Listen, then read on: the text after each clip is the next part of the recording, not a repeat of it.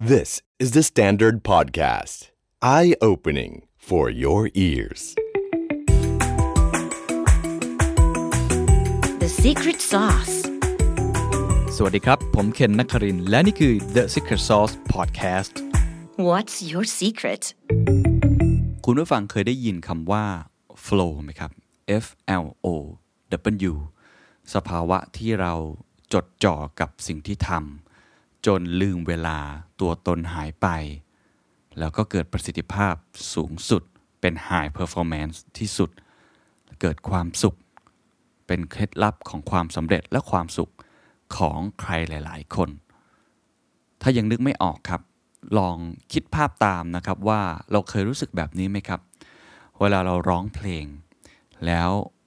จู่ๆตัวตนของเราก็หายไป เรามีความสุขมาก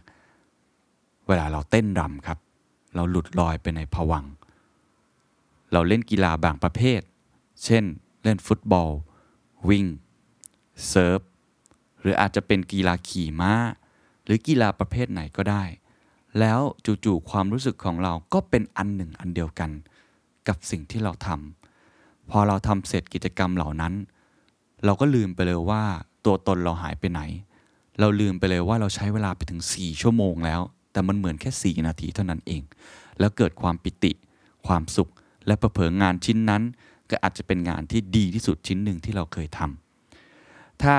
ไม่นับกิจกรรมแบบนั้นลองคิดถึงการทำงานก็ได้ครับ การทำงานบางประเภท เช่น การอ่านหนังสือ การเขียนหนังสือ การที่เรา present การที่เราจัดพอดแคสต์การที่เราประชุม การที่เราพูดคุยกับผู้คน หรือไม่เกี่ยวกับงานก็คือการที่เรานั่งกินข้าวอยู่กับครอบครัว การมีบทสนทนาที่ดีกับเพื่อนรอบข้าง การได้เดินจับมือไปกับคนรักในธรรมชาติ ความรู้สึกเหล่านี้ ในภาษาอังกฤษเขาเรียกว่า flow ครับ วันนี้อยากชวนคุยเรื่องนี้นะครับ เพราะผมคิดว่ามันเป็นคำที่สำคัญมาก แล้วก็เป็นคำที่ผมลองไปศึกษาค้นคว้าจากงานวิจัย รวมทั้งดูคลิปเสวนาต่างๆ ในอินเทอร์เน็ตแล้วเนี่ย ผมพบว่ามันเป็นคำที่มีเสน่ห์ แล้วก็เป็นคำที่มีประโยชน์ใน 2 ด้าน ด้านทีหนึ่1 ก็คือมันทำให้เรา productive ครับมี productivity ที่เพิ่มขึ้น มันมีงานวิจัยบอกเลยว่าถ้าเกิดเรามีสภาวะ flow นะครับจะทำให้ productivity เนี่ยเพิ่มขึ้นถึง 500% Malcolm Gladwell เนี่ยเคยบอกว่าเราต้องมีกฎ10,000 ชั่วโมงใช่ไหมครับ เวลาอยากจะทำอะไรให้ประสบความสำเร็จเชี่ยวชาญมากๆเนี่ยคุณต้องทำสิ่งนั้นซ้ำแล้วซ้ำเล่าถึง 10,000 ชั่วโมง โอ้มันนานเหมือนกันเนาะแต่เขาบอกว่าถ้าเกิดเรามีสภาวะ flow ครับมันจะลดลงครึ่งหนึ่งเลย เพราะว่า productivity หรือ performance ของมันเพิ่มขึ้น หรือแม้แต่ในการทำงานครับ มันจะเพิ่มขึ้น 500%นั่นหมายความว่า เราอาจจะไม่ต้องทำงาน 5 วันต่อสัปดาห์ อาจจะเหลือ 1-2 วัน เพราะว่าสิ่งที่เราทำนั้น performance มันกินส่วนที่ปกติแล้วเราอาจจะไม่มีสมาธิก็ได้ นั่นคือด้านที่ 1 คือเรื่องของอด้านการงาน productivity ความสำเร็จ ซึ่งต้องบอกว่านักกีฬาเนี่ยใช้เรื่องนี้เยอะมาก ด้านที่2ครับคือด้านของความสุข เขาบอกมันเป็น secret of happiness เลยครับ คือถ้าเกิดเราทำสิ่งนี้ หรือการได้มีความสัมพันธ์ หรือว่าการที่เราได้มีงานอดิเรก หรือมีชีวิตที่มัน flow มันจะทำให้ความปิติ ซึ่งเขาเรียกว่า ecstasy นะมันเกิดขึ้นในจิตใจของเรา และจะทำให้เรามีความสุขมาก อันนี้เป็นงานวิจัยที่เกิดขึ้น เพราะฉะนั้น flow มันคือ a highly focused mental state conducive to productivity คือการที่สภาวะจิตของเราจดจ่ออะไรกับสิ่งใดสิ่งหนึ่ง จนมันเกิดเป็น productivity ขึ้น แต่มันให้ทั้งสองอย่างคือทั้ง performance แล้วก็ happiness คือให้ทั้งความสำเร็จแล้วก็ความสุขด้วยเพราะฉะนั้นนี่เป็น why ที่ทำให้ผมสนใจมาก แล้วก็ลองศึกษาแล้วอยากจะมาเล่าต่อให้กับทุกท่านได้ฟังนะครับ การจะเข้าใจความหมายของคำว่า flow ต้องรู้จักผู้ชายคนนี้ครับ เขาชื่อว่า Mihaly Csikszentmihalyi นะครับ เป็น Hungarian American psychologist หรือนักจิตวิทยาชาวฮังการีแล้วก็อเมริกันนะครับ หลายคนยกย่องเขาว่าคือ godfather of flow นะครับ ถือได้ว่าเป็นคนที่ทำวิจัยที่ใหญ่ที่สุด ในแง่ของการค้นพบไอ้ flow state เลยหรือสภาวะที่มันลื่นไหลไปตาม ธรรมชาติแบบนี้นะครับ คุณมิฮารีเนี่ยเขาได้พูดใน TED Talk นะครับเมื่อประมาณหลายปีก่อนและ แล้วจริงๆเขาเขียนหนังสือเรื่องนี้ทำวิจัยเรื่องนี้ตั้งแต่ปี 1975 นะครับ เป็นคนที่บอกครับว่าชีวิตคนเราเนี่ยไม่ใช่เรื่องเงินที่จะทำให้เรามีความสุข แต่คือการค้นพบนะครับโฟล์ในตัวเอง เขาทำวิจัยคนเนี่ยประมาณถึง 8,000 คนนะครับ แล้วก็เขาบอกว่าระบบประสาทของพวกเราเนี่ยครับเวลาประมวลผลเนี่ยมันประมวลผลได้ประมาณ 110 บิตต่อวินาที ก็คือมันมีลิมิตของมันนะว่ามันได้ไม่เยอะมากนะครับ ทีนี้การที่เราจะเข้าใจและได้ยินสิ่งที่เราฟังเนี่ยมันจะใช้ประมาณ 60 บิตต่อวินาที คุณมิฮารีก็เลยบอกว่าก็เลยไม่แปลกที่หลาย ๆ ครั้งเนี่ยเราไม่สามารถที่จะฟังคนสองคน หรือทำอะไรหลาย ๆ อย่างพร้อมกันได้ เพราะว่าระบบประสาทของเรามันมีลิมิตของมัน อันนี้มันเป็นธรรมชาติของเรานะครับ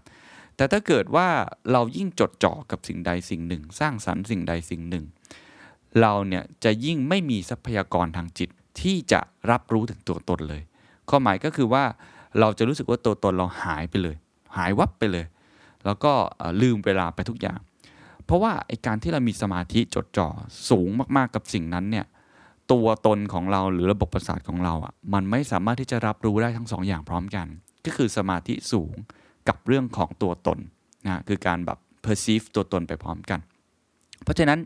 มันก็เลยเกิดสภาวะที่เขาเรียกว่า flow state ขึ้นมา ซึ่งเป็นเป็นเหมือนกับอีกขั้นหนึ่งของสภาวะทางจิตในร่างกายของเราในตัวตนของเรานะครับซึ่งเป็นการทำวิจัยที่ที่น่าสนใจมาก ใครที่เคยดูหนังเรื่องโซลที่เป็นแอนิเมชันนะครับนักดนตรีแจ๊สเนี่ยจะเห็นเลยว่ามีอยู่ฉากหนึ่งเนี่ยเขาเขาเล่นดนตรี จนตัวตนของเขาอะหายไป แล้วตอนที่เขาไปอยู่ในสภาวะจิตแบบนั้นอะมันเหมือนกึ่งหลับกึ่งตื่นนะฮะมันเป็นสภาวะจิตที่ล่องลอยนะครับหลุดลอยขึ้นไป เขาก็เลยเรียกว่า flow คุณแมรี่ก็เลยก็เลยเรียกคำศัพท์ที่จะอธิบายสภาวะตรงนั้นเนี่ยว่า flow ทีนี้ถามว่า flow เนี่ยมันคืออะไร นะในความหมายของคุณมิฮารีเขาบอกอย่างนี้เขาบอกว่า uh, flow is being completely involved in an activity for its own sake นะครับ the ego falls away time flies every action movement and thought follows inevitably from the previous one like playing jazz นะก็คือมันเป็นสภาวะที่เราอะหนึ่ง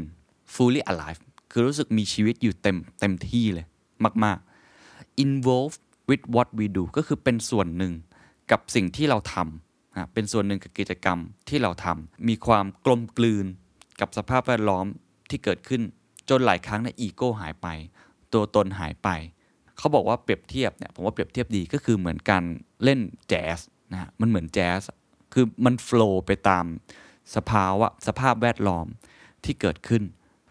ถ้ายังไม่เห็นภาพนะครับว่ามันมันมีความรู้สึกหรือมีสภาวะยังไงเนี่ยคุณมิฮารีเนี่ยเขาก็เอาผลวิจัยที่เขาสัมภาษณ์คนประมาณ 8,000 คนนะครับ แล้วก็ติดตาม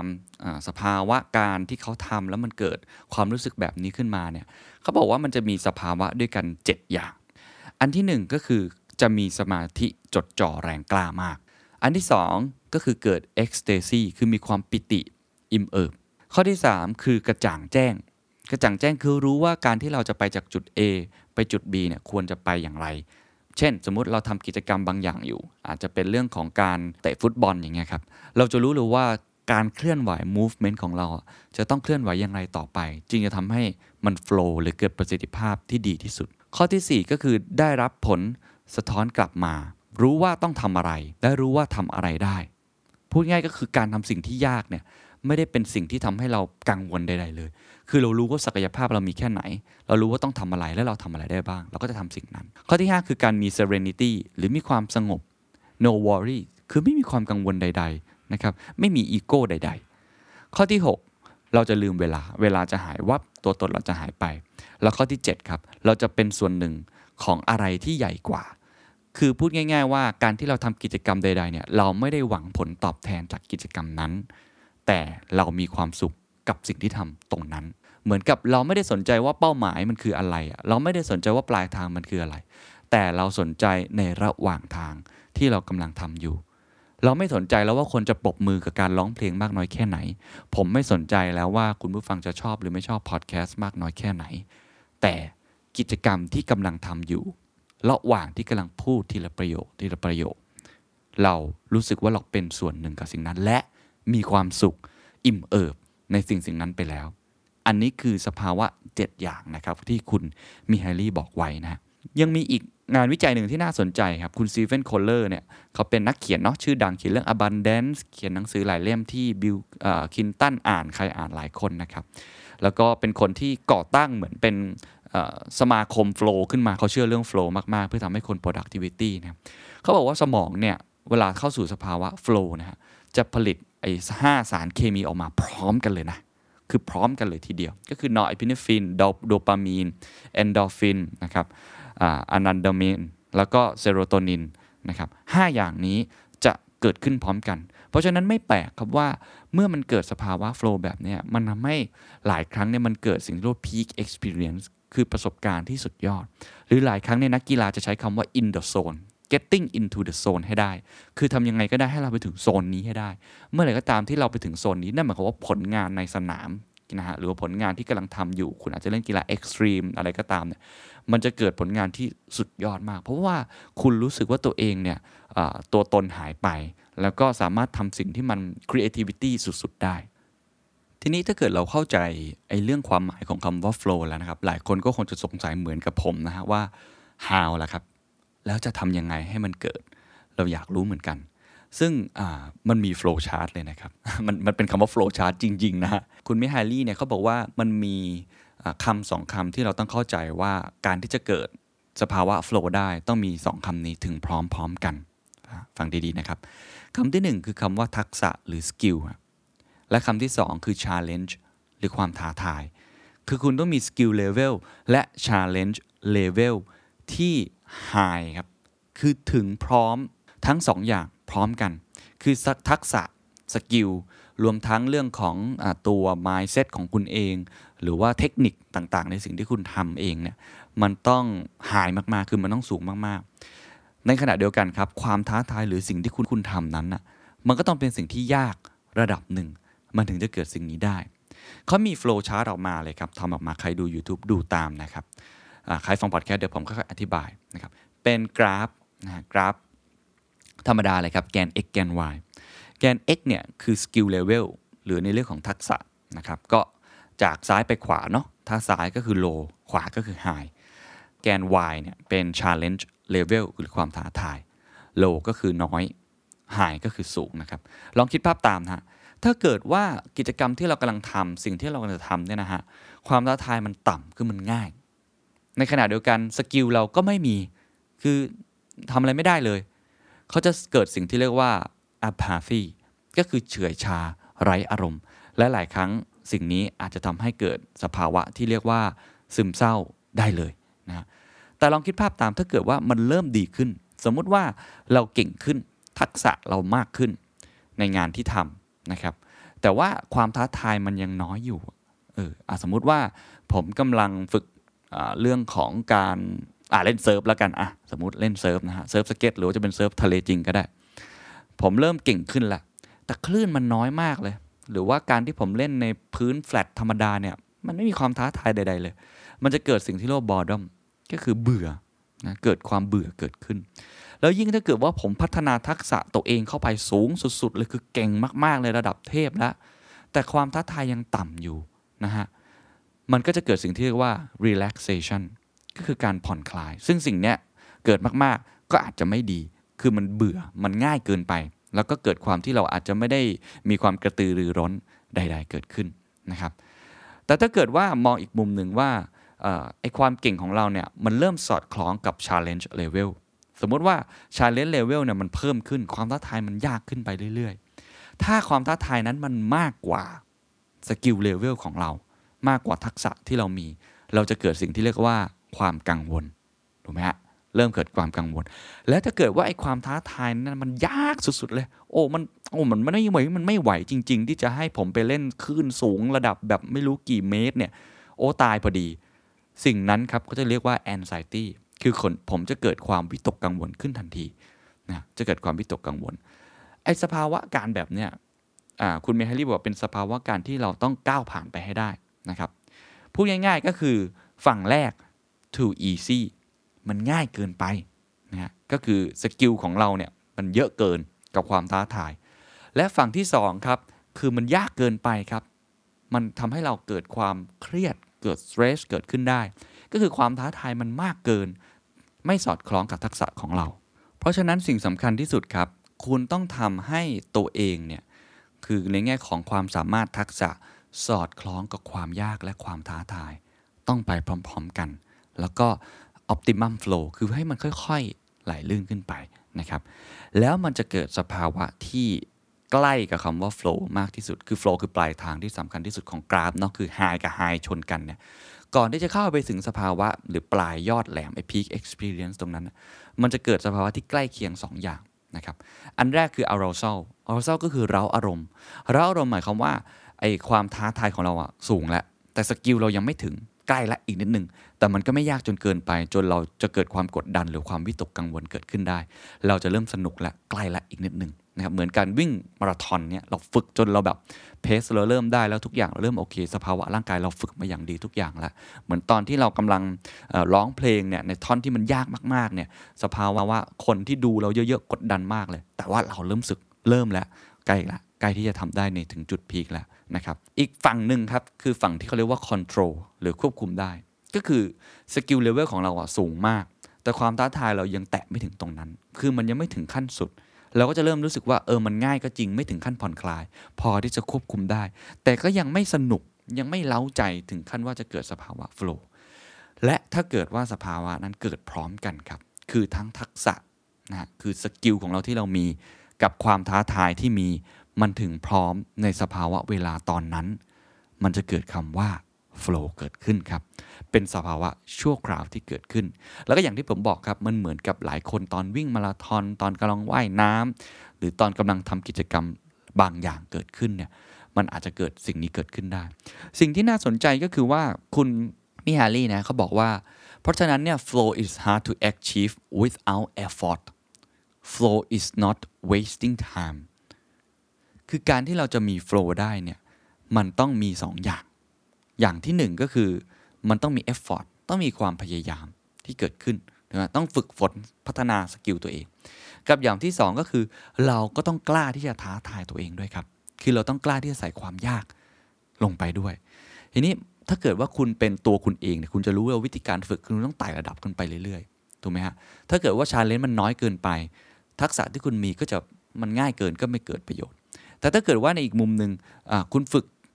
ยังไม่ถึงขั้นความท้าทายนั้น คุณก็ต้องทำให้ตัวเองเนี่ยนะครับมีความพยายามที่จะฝึกตรงนั้น ผมว่าอันนี้ใช้ได้กับเรื่องการงานด้วยนะครับ คือคุณ Mihaly เขาบอกอย่างนี้เขาบอกว่า ถ้าพูดในมุมของการทำกิจกรรมงานอดิเรกเราพอนึกภาพออก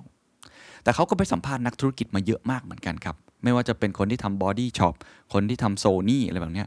เขาบอกว่าในการทำธุรกิจเนี่ยนะฮะการจะเกิดสภาวะ flow ได้ มันต้องมี 2-3 อย่าง อันที่ 1 คือคุณต้องทำงานหนัก อันที่ 2 คุณต้องมี joy ฮะ enjoyment คือมีความสนุกมีความสุขในงาน และอันที่ 3สำคัญที่สุดครับ จะไม่เกิดสิ่งนี้เลย คือ meaningful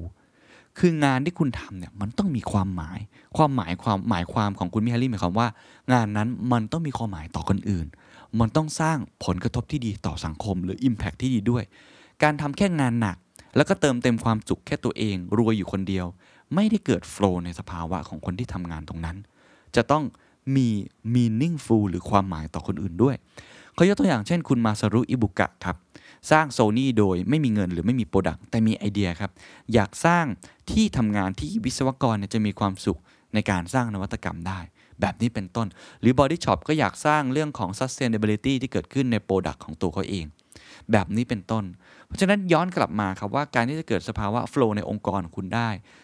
ไม่ใช่ว่าคุณจะแค่เข้าใจในแง่ของ arousal หรือ control อย่างนี้อย่างเดียว แต่คุณต้องเข้าใจความรู้สึกของคนอื่นด้วย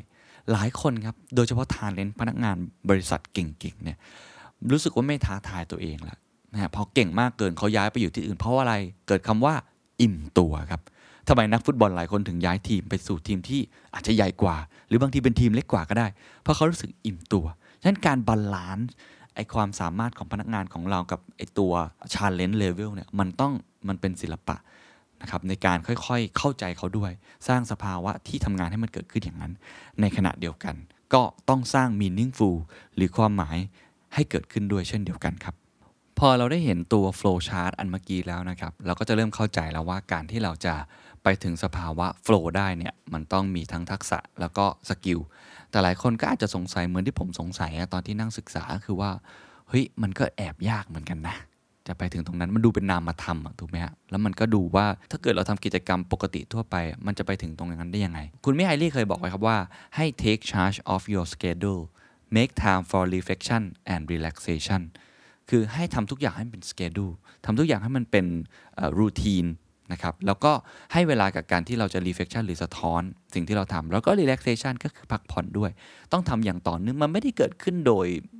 มันตั้งขึ้นมาเลยจู่ๆมันก็เกิดขึ้นอย่างเดียว ซึ่งหลายครั้งเนี่ยมันไม่ได้ทำให้มันง่ายได้แบบนั้น ฉะนั้นสิ่งที่ต้องทำคือทำเป็น schedule ผมก็เลยลองไปศึกษาเพิ่มเติมนะครับ จากบล็อกที่ชื่อว่า Trello ซึ่งเขาพยายามจะทำให้มันเป็นกิจกรรมรูทีนมากขึ้นที่มันเป็น step by step แบบง่ายขึ้นได้ เขามีด้วยกัน 4 สเต็ปนะครับในการทำให้มันเกิดขึ้น อันที่หนึ่งเนี่ยเขาบอกว่าผมแปลเป็นไทยนะครับว่าให้หาสิ่งที่สนุกแล้วก็มีความหมายนะคือหาสิ่งที่มันเราสนุกกับมันนะแล้วเรารู้สึกว่าสิ่งนั้นนะมันมันมันเป็น right task คือมันมีความหมายด้วย ทั้งสองอย่างประจวบเหมาะพร้อมกัน ก็อย่างที่ผมบอกไปนะว่าหลายครั้งเนี่ยในตัวงานของเราเนี่ยมันไม่จำเป็นต้องเป็นตัวงานทั้งหมดก็ได้นะครับ คุณอาจจะชอบกิจกรรมบางกิจกรรม ในสิ่งที่คุณทำก็ได้ ก็พอละส่วนหนึ่ง เช่นสมมุติว่าตอนที่ผมเนี่ยทำพอดแคสต์นะสมมติผมไปสัมภาษณ์ผู้บริหารเนี่ยมันก็มีสิ่งทั้งที่ไม่สนุกด้วยอยู่ในนั้นนะครับ เช่นต้องหาข้อมูลหนักมากเลย จะต้องทำรีวิว จะต้องแบกสภาวะความกดดัน แต่ว่ามันก็มีสิ่งที่มันสนุกแล้วมันก็มีความหมายอยู่ มีความหมายนี่ไม่ต้องพูดอยู่แล้วเนาะ ผมรู้สึกว่างานของตัวผมเองมีคุณค่าอยู่แล้วแต่ว่าที่สนุกที่สุดทาร์กที่ผมชอบที่สุดในการทำพอดแคสต์ก็คือการที่ ระหว่างที่ผมเริ่มคำถามแรก และจบคำถามสุดท้าย และระหว่างที่ผมกำลังมีสติ แล้วก็ไหลลื่นไปกับบทสนทนานั้นๆ ผมเปรียบเทียบเสมอมันเหมือนกันต่อยมวยขึ้นชกมวยกับคู่ชกอะคุณมีทักษะอะไรมาก็ตามที คุณจะฝึกฝนมาแค่ไหนแต่สุดท้ายแล้วเนี่ยเมื่อไหร่ก็ตามที่คนโดนหมัดฮุกหมัดแรกนั่นแหละคือคุณเริ่มต่อยแล้วจริง ๆ คือคุณต้องเอาประสบการณ์ทั้งหมดนะใช้บนเวทีนั้น ก็เหมือนกันมันเป็นทักที่ผมชอบมาก เช่นเดียวกันครับ คุณก็ต้องหาให้เจอในงานของคุณ ซึ่งหลายครั้งเนี่ยมันมีงานสมมติอาจจะทำสัก 10ทักเนี่ยคุณอาจจะชอบสักหนึ่งทัสก็ได้ และลองโฟกัสกับสิ่งนั้นดู ไม่จำเป็นต้องชอบทั้ง 9 อย่างนั้นก็ได้ เอาแค่อย่างหนึ่งก็พอ อันนั้นหาให้เจอนะครับ ข้อที่ 2 ครับเขาบอกว่า practice makes a perfect flow state ก็ย้อนกลับไปเหมือนที่คุณมีไฮรี่บอกเลยคือคุณต้องฝึกฝนนั่นเอง เพื่อทำให้ skill ของคุณเนี่ยมันสอดคล้องกับไอ้ challenge ที่เกิดขึ้น เขามีด้วยกัน 5 step ซึ่งเป็น step ที่ง่ายมากๆที่หลายคนพอที่จะเห็นอยู่แล้ว แต่ว่าอาจจะไม่เคยได้ลองทำจริง ๆ อันที่ 1 คือให้เรียนรู้จากคนอื่น ถ้าทำอะไรไม่เป็นเนี่ยดูจากคนอื่นก่อนเลยครับผมเนี่ยก็ดูคนอื่นสัมภาษณ์เก่งๆก่อนถูกไหมฮะ อันที่ 2 ลองครับ ลองทำซึ่งอาจจะเล็กบ้างใหญ่บ้าง แต่ต้องลองคือลงมือทำ just do it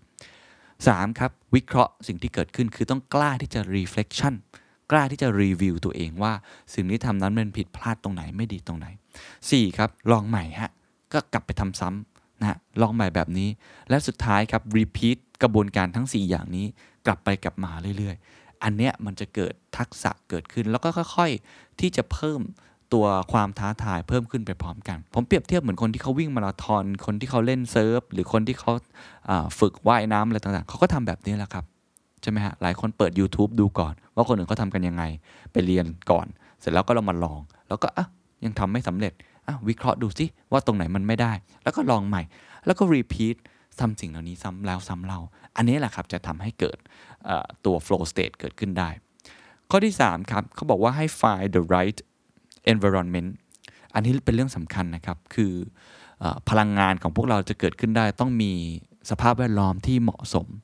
อย่างเช่นบางคนต้อง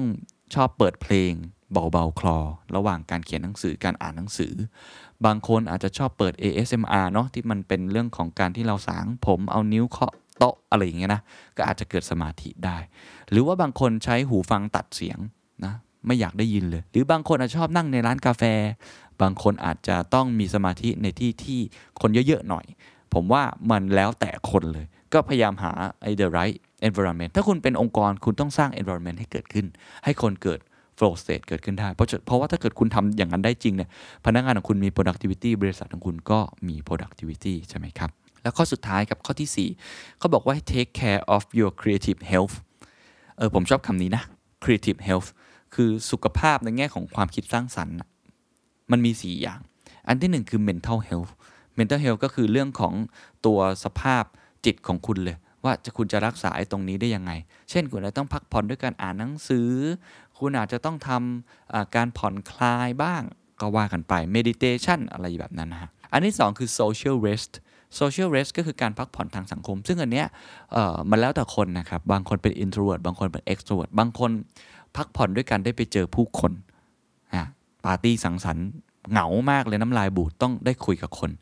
บางคนต้องอยู่เงียบๆคนเดียว พักอยู่เฉยๆอยู่ที่ห้องก็ได้เหมือนกัน หรือบางคนต้องทำทั้งสองอย่าง ผมเองเนี่ยเป็นทั้งสองอย่าง บางครั้งเนี่ยโอ้น้ำลายบูดมากเลย อย่างช่วงนี้กักตัวอยู่ใช่ไหมก็น้ำลายบูดจังเลย อยากจะพูดคุยกับเพื่อนจังเลย ก็โทรคุยกับเพื่อน หรือว่าอาจจะซูมคอคุยกันก็ว่ากันไป แต่บางช่วงเวลาเราสัมภาษณ์คนเยอะมาก เราประชุมเยอะมาก เราเจอคนเยอะมาก เราก็อาจจะอยากอยู่คนเดียวเงียบๆ ก็เป็นได้เหมือนกัน อันที่3ครับคือเรื่องของ spiritual หรือเรื่องของจิตวิญญาณนะจิตวิญญาณข้างในเราเติมเต็มด้วยอะไร เช่น ธรรมชาติ ไปอยู่กับธรรมชาติ ไปอยู่ในพื้นที่ที่เป็นพื้นที่โปร่ง พื้นที่โล่งอะอันนี้ก็เหมือนกันด้านสุดท้ายอันนี้ก็คือเห็นภาพชัดสุดก็คือเรื่องของ physical นะฟิสิกอลก็คือเรื่องของการที่เราต้องทำให้สภาพร่างกายของเรานะแข็งแรง ออกกำลังกาย หรืออาจจะนอนหลับพักผ่อนให้เพียงพอกินอาหารที่ดี ถ้าเกิดเรามี creative health ทั้ง 4 อย่างเนี้ยมันจะทำให้เกิด flow state ได้ดีขึ้น เพราะถ้าเกิดสุขภาพไม่ดี สุขภาพจิตไม่ดี จิตวิญญาณไม่ดี หรือเรื่องแง่ของโซเชียลไม่ดีเนี่ยมันก็อาจจะทำให้เราไม่เกิดสิ่งเหล่านี้ได้นะครับ เพราะฉะนั้นก็สี่อย่างเนาะในการที่จะเป็นสเต็ป by สเต็ปที่ทำให้เกิดก่อนที่จะไปถึงไอ้ flow chart อันนั้น อันที่หนึ่งก็คือหา right task แล้วโฟกัสกับมันนะครับสิ่งที่สนุกแล้วก็มีความหมายเนาะอันที่สองก็คือฝึกฝนนะครับสาม ให้หาสภาพแวดล้อม environment ที่ถูกต้องสำหรับตัวเอง ไม่จำเป็นต้องเหมือนกัน 4. ครับ ให้ take care of your creative health นะ mental health social rest spiritual แล้วก็ physical นะครับ ฟังมาถึงตรงนี้ครับ ผมเชื่อว่าหลายคนก็เริ่มจะเข้าใจการที่จะเข้าสู่สภาวะ flow แต่ในแง่ของที่เป็น flow chart คือ challenge กับ skill รวมทั้ง step by step แล้วนะครับ ผมมีแถมนิดนึงครับพอดีว่าไปเจอใน keynote speak ของคุณสตีเฟนคอตเลอร์นะครับเขาให้ไว้คือคำว่า triggers the high performance toolkit แหมดีนะฮะ เป็นเหมือนกับเครื่องมือที่ทำให้เราเข้าถึงไอการที่จะเป็น high performance ได้ เขาแบ่งเป็น 2 อันเลยทั้งในแง่ของบุคคลกับแบบที่เป็นทีมหรือเป็นกลุ่มแบบของทีมเนี่ยดีนะฮะ เพราะว่ามันทำให้เราบริษัทของเราหรือถ้าคุณเป็นผู้บริหารเนี่ยคุณคงอยากให้เกิดเนาะ ให้เกิดสภาวะ flow ให้เกิดขึ้นในองค์กรของคุณ เพราะว่า productivity ก็เพิ่มขึ้น รวมทั้งความสุขของพนักงานคุณก็เพิ่มขึ้น องค์กรของคุณก็น่าจะเติบโต ผมอาจจะไม่ได้พูดทุกข้อนะครับ อาจจะพูดคร่าวๆบางข้อที่ที่น่าสนใจเป็นทริกเกอร์สำคัญได้ เช่น ถ้าเป็นรายบุคคลก่อนคุณควรจะมี passion กับ purpose นะมีเป้าหมายแล้วก็มี passion ในสิ่งที่คุณทำแต่แค่นั้นไม่พอฮะคุณต้องมี risk คือมีความเสี่ยงเกิดขึ้น ความเสี่ยงไม่ใช่สิ่งไม่ดีนะ เป็นสิ่งที่ดีเหมือนกันทำให้เกิด flow เห็นไหมฮะ challenge ต่างๆ มี novelty หรือมีเรื่องของความแปลกใหม่ มี complexity มีความซับซ้อน มี unpredictability มีความไม่แน่นอน คือไอ้คำพวกนี้มันกลายเป็นคำที่เหมาะกับยุคในปัจจุบันนะฮะถูกไหมฮะคือความผันผวนโลกวูกาที่เราพูดกันเยอะเนี่ยจริง ๆ มันเป็นส่วนทริกเกอร์ส่วนหนึ่งเหมือนกันนะ คือถ้าเราใช้ให้มันในด้านบวก มันก็ช่วยทำให้เราเกิด โฟล์ได้ เพราะฉะนั้นสภาวะโลกแบบนี้ครับโควิด -19 เกิดโฟล์ได้ดีขึ้นนะเพราะมันมีความไม่แน่นอนเกิดขึ้นก็มองเป็นเรื่องดีได้ หรือการที่คุณมี clear goals มีเป้าหมายที่ชัดเจน มันทำให้คุณเกิดสิ่งเหล่านี้ได้ก็คือมีความหมายในการงานนั่นแหละ รู้ว่าเราทำไปเพื่ออะไร อาจจะเป็นเรื่องของ challenge skills ratio ที่กล่าวไปแล้วเนาะสัดส่วนของ challenge กับ skill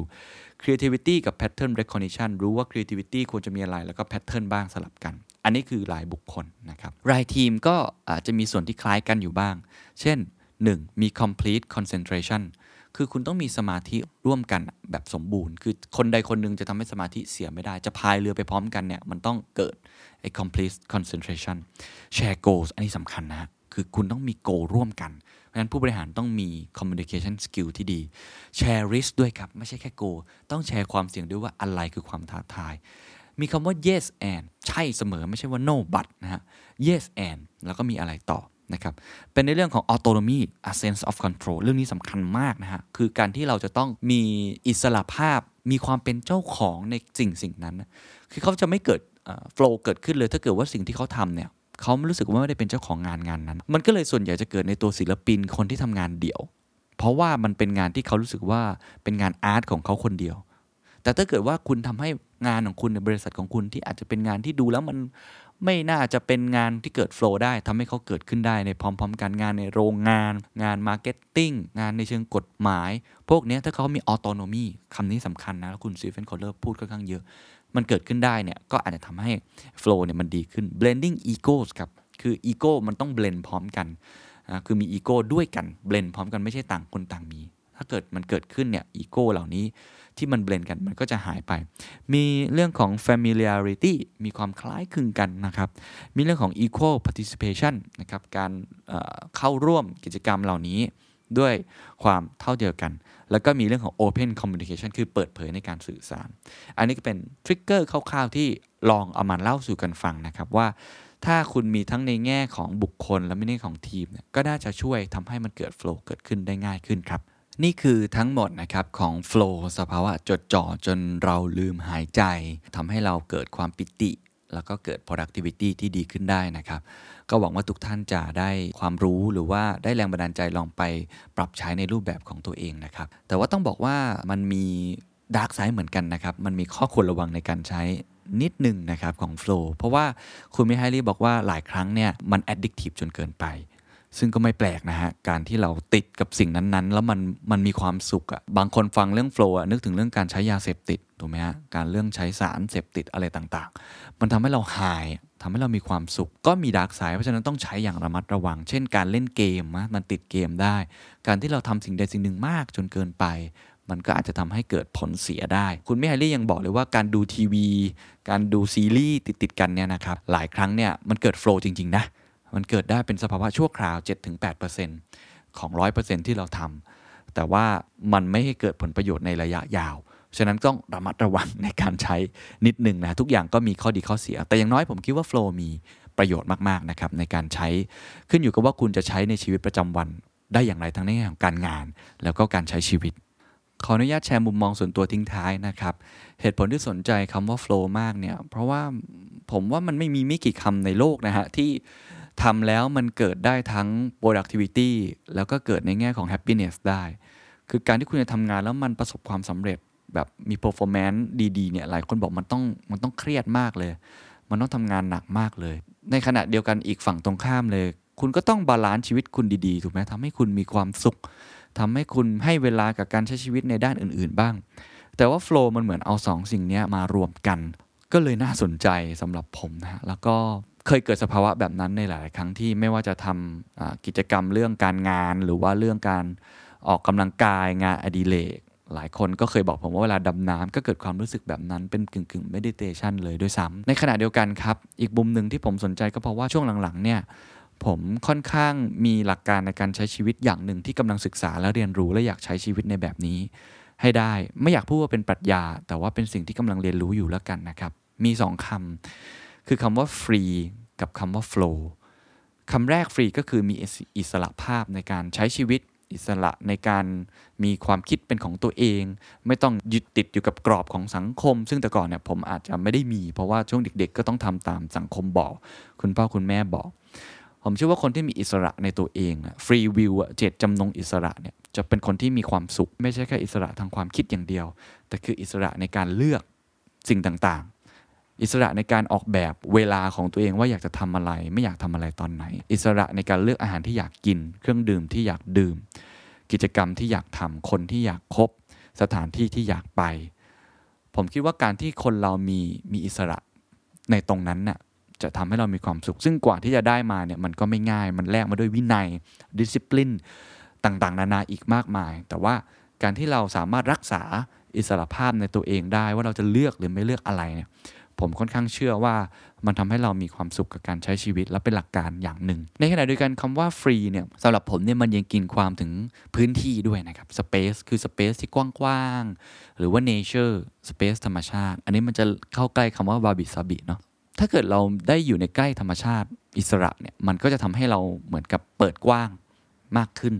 ก็เหมือนที่อัลแบร์กามูเคยบอกไว้นะว่าเคล็ดลับความสุขของเขาเนี่ยมี3ามสี่อย่างเนาะไม่ว่าจะเป็นเรื่องของได้ พ้นจากความทะเยอทะยาน ได้สร้างสรรค์งานที่รัก ได้อยู่ในพื้นที่โล่งกว้าง แล้วก็ได้ตกหลุมรักใครสักคน อะไรแบบนี้นะก็เลยเชื่อในเรื่องนี้นะครับ ก็ลองมาแชร์กัน ส่วนของคำว่า flow เนี่ยก่อนหน้านี้ผมเข้าใจความหมายของว่า flow ในอีกรูปแบบหนึ่งจากวันนี้ที่บรรยายไป flow ในความหมายของผมคือการที่เรามี ความลื่นไหลหรือกลมกลืนหรือเป็นส่วนหนึ่งกับสิ่งที่เกิดขึ้น เราไม่แข็งขืนกับปรากฏการณ์กับความเปลี่ยนแปลงที่เกิดขึ้น คือถ้าเรามีแต่ฟรีเนี่ยเราจะเป็นทุกข์นะสำหรับผมนะเพราะว่าเราจะอยู่กับตัวเองคนเดียว เราจะอยากทำอะไรเราอยากทำแบบตัวคนเองโดยที่ไม่ได้สนใจโลกข้างนอก เมื่อโลกข้างนอกมันเปลี่ยน เมื่อเราไม่ได้อยู่ในพื้นที่โล่งกว้าง เราอยู่ในพื้นที่เล็ก เมื่อเราบางครั้งเราอาจจะเลือกไม่ได้จริง ๆ เราก็อาจจะรู้สึกไม่ดีแล้วก็เป็นทุกข์ได้ แต่โฟล์ก็คือการที่เราไม่ได้ยึดติดกับสิ่งใด ๆ เลย แน่นอนเรามีความมั่นคงในจิตใจ แต่เราไม่ได้เป็นคนที่ถึงขั้นว่ายึดติดกับสิ่งที่เกิดขึ้น มันเหมือนน้ำครับ ไม่ว่าอะไรจะเกิดขึ้นเราก็ปรับเปลี่ยนไปตามสภาพได้เราอาจจะแก่ลงเราอาจจะมีความชาราภาพเกิดขึ้น โลกอาจจะเปลี่ยนแปลงมีคนรุ่นใหม่ บริษัทเราอาจจะไม่ได้โด่งดังเหมือนแต่ก่อน ชื่อเสียงเราอาจจะไม่มีเหมือนแต่ก่อน สิ่งที่เราเคยทำได้ดีอาจจะทำได้แย่ลง คือสิ่งที่เกิดขึ้นทั้งหมดนี้ถ้าเกิดเราไม่มีความเข้าใจต่อความโรยราไม่เข้าใจต่อความเปลี่ยนแปลง เราก็จะแข็งขืนกับมัน แต่ถ้าเราโฟล์กับมันลื่นไหลไปกับมันเป็นส่วนหนึ่งกับมัน มันก็ทำให้เราตัวเราเบาขึ้น แล้วก็มีความสุขขึ้น ผมว่าเหมือนที่บรูซลีบอกครับว่าจงทำตัวให้เหมือนน้ำน้ำเนี่ยมันอยู่ในถ้วยชา มันก็เป็นถ้วยชา มันอยู่ในขวดน้ำมันก็เป็นขวดน้ำมันอยู่ในแม่น้ำมันก็เป็นแม่น้ำมันไหลลื่นไปกับสิ่งที่ธรรมชาติมันเกิดขึ้น แต่ไม่ได้หมายความว่า value หรือสิ่งที่น้ำมันเป็นมันหายไป มันยังมี value อยู่ เพียงแต่มันปรับตัวนะครับไปตามสภาพมันยืดหยุ่นกับสิ่งที่เกิดขึ้นมากกว่า ก็คงคล้ายๆ กับการเล่นเซิร์ฟอะไรอย่างเงี้ยเหมือนกันนะผมถึงชอบกีฬาเซิร์ฟนะเพราะว่าเราไม่เคยแข็งขืนกับคลื่นทะเลที่เข้ามาเลย เราไม่เคยสู้กับมัน เราไม่เคยฆ่าคลื่นทะเล เรากลัวมันก็จริงแต่เราก็อยู่กับมันได้ เราแค่โต้คลื่นไปกับมัน เราไม่ได้บอกว่าเราจะหยุดคลื่นนั้น เมื่อคลื่นมันหมด เราก็พัก เมื่อคลื่นมันมาเราก็วิ่งนะครับแล้วก็โต้ไปกับมันว่ายน้ำเข้าไปหามันได้ ผมรู้สึกว่าชีวิตก็เป็นแบบนั้นเหมือนกัน คือมีทั้งฟรี แล้วก็ มีทั้งคำว่า flow ยิ่งมาเข้าใจคำว่า flow ในความหมายของนักจิตวิทยาคนนี้อีกเนี่ยก็ยิ่งชื่นชอบคำนี้มากขึ้น แล้วก็รู้สึกว่าเป็นคำที่ดีมากมีทั้ง productivity แล้วก็มีทั้ง happiness นะครับ ก็คงจะชวนคุยกันประมาณนี้เป็นการอภิปรายมากกว่า ไม่ได้บอกว่าทุกคนต้องทำตามผมนะครับ แล้วก็บางสิ่งบางอย่างก็คงเปลี่ยนแปลงได้ อนาคตผมอาจจะมีความคิดที่เปลี่ยนไปก็ได้แต่นี่เป็นสิ่งที่ค่อนข้างเชื่อในในขวบวัยนี้นะครับ ก็คงจะฝากคำพูดของคุณมิไฮลี่ไว้นะครับเขาพูดทิ้งท้ายไว้อย่างนี้เขาบอกว่า a joyful life is an individual creation that cannot be copied from a recipe ชีวิตที่เต็มไปด้วย joyful มีความสุข มีความเบิกบาน มันเป็นเรื่องของการสร้างด้วยตัวเอง สร้างด้วยบุคคลไม่เหมือนใคร ไม่สามารถจะ copy สูตรของใครได้ ก็ขอให้ทุกท่านได้เจอ flow ในมุมมองของตัวท่านเอง สวัสดีครับ and that's the secret sauce